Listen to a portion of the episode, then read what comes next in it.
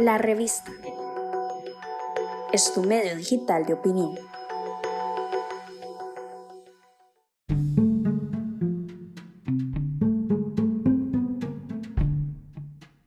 El tema del respeto y de la confrontación en el discurso público me parece un tema fundamental no solo en estos momentos en que estamos viviendo eh, la humanidad entera esta seria crisis de pandemia generada por el famoso coronavirus COVID-19. Es un tema ya bastante antiguo, eh, pero ahora a veces ha adquirido con las redes sociales nuevos niveles eh, esa confrontación.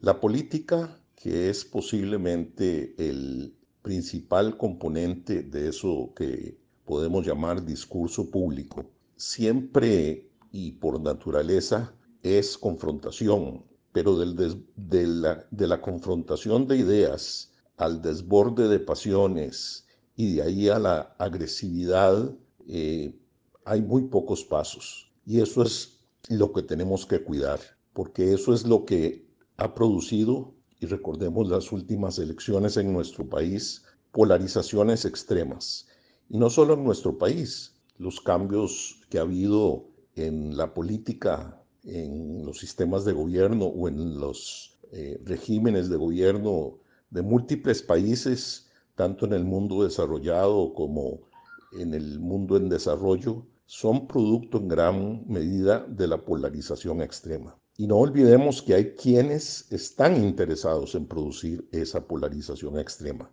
No pensemos que todos somos personas que buscamos la concordia, el acercamiento, sí, la confrontación de ideas, pero de una manera razonable, de una manera que podamos construir. Obviamente la lucha por el poder lleva a veces a puntos que en otras circunstancias no aceptaríamos ni estaríamos de acuerdo, pero debemos tener límites para eso. Y no es posible que cualquier cosa se valga.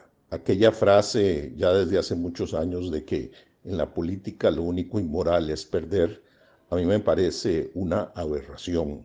Me parece que ella encierra gran parte de la degeneración que ha sufrido eh, la actividad política y junto con otros factores lo que le ha dado tan mal nombre, especialmente desde hace unas décadas para acá. Eh, recientemente, lamentablemente, en ese discurso público polarizador, eh, para los que lo seguimos, démonos cuenta que también eh, ha invadido el deporte, la farándula y otros campos. Cuando leemos a veces artículos de estas actividades que tradicionalmente no eran de tipo agresivo, se han vuelto agresivos por esa especie de cultura de el espectáculo de la que habla Vargas Llosa, por esa cultura de que a la gente lo que le atrae es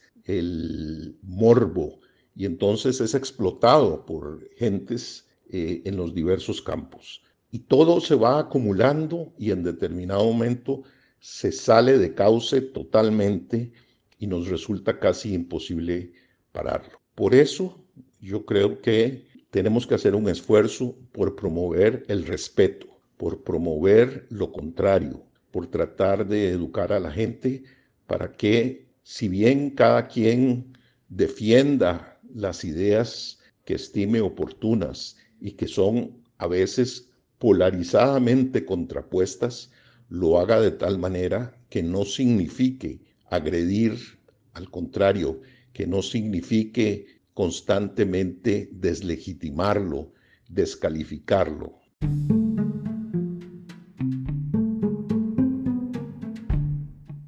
Eh, creo que en esta hora en que tanto está cambiando y en que es frase eh, hecha y común, eh, el mundo que nacerá después de esto será diferente, es bueno reflexionar sobre la influencia que tiene eso que se llama discurso público, cada uno de los colaboradores y posiblemente de los lectores de esta revista somos partícipes de ese discurso público, somos personas a quienes nos interesa cómo se realiza ese discurso público. Y por eso yo hago esta reflexión para que si hay ideas diferentes se manifiesten eh, y si hay maneras de construir juntos, desarrollando empatía, lo hagamos. Siempre es buen momento para ello.